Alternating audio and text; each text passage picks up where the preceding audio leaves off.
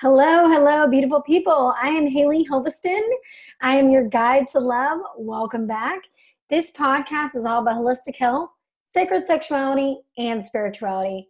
Okay, so today I really wanted to talk about feeling safe in your body. You know, I have that in my bio. I'm really passionate about that.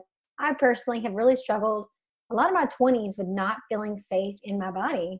And I think our society kind of plays into that with objectifying women, you know, and the magazines and, you know, porn and all of that really doesn't help. It makes it worse. And what my mission is, well, part of my mission is to empower you to feel safe in your body and to have this amazing, fulfilling sex life where you're experiencing multiple orgasms but you can't get there if you don't feel safe in your body you know because you can't surrender into those deeper states of orgasmic bliss. So what i want to talk about is how do we get you there? Well first off you have to work on feeling safe in your body. And you know i went through a period where i did not feel safe at all so i completely completely avoided men. I was like i'm just not going to date. That solves that problem. Um, i'm not going to go out you know i'm not going to drink i'm not going to do anything social i'm just going to do my own thing. And so that doesn't really solve anything you know? So i want to talk about how can you feel safe and really it all goes back to boundaries which i've mentioned before but really on a deeper level it is energetic boundaries. And on you know your energy and working on you know really feeling safe in your body and honoring what is a no, what is a yes.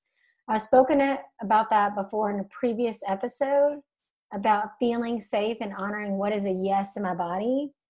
But when it when it's a yes, you feel it. You know, when it's a no, and you feel you'll feel it too.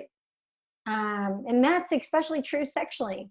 And it's really important to discuss the difference between the two because you know say you're about to have sex with someone and then all of a sudden halfway you you kind of hit a point where you know it's a no but then you ignore that.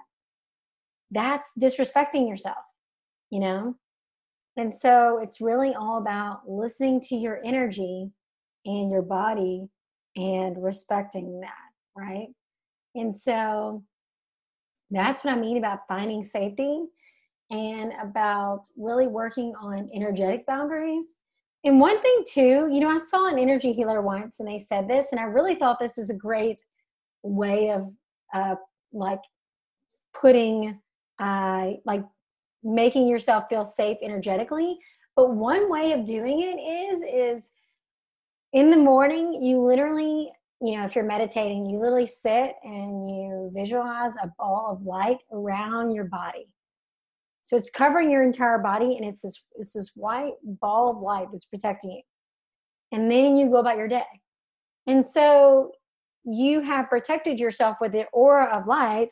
And so you don't have to feel the need to be, you know, you're not protect you're not unprotected, you know? And so I thought that was a great uh, you know, a great way of saying it, right? Is really protecting your aura in the morning and then you go throughout your day.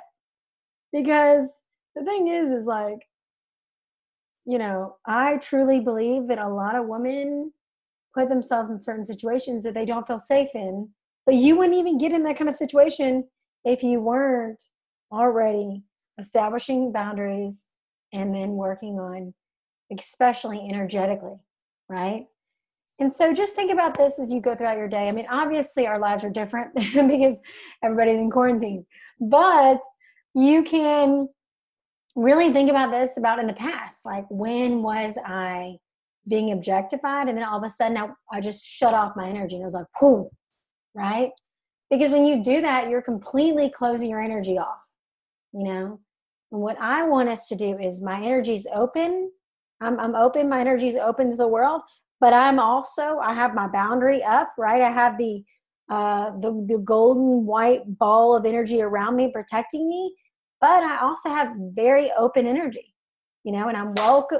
I am welcoming, welcoming people in, but I also have the boundary up. So that's what I'm. I really want to get um, clear in this episode.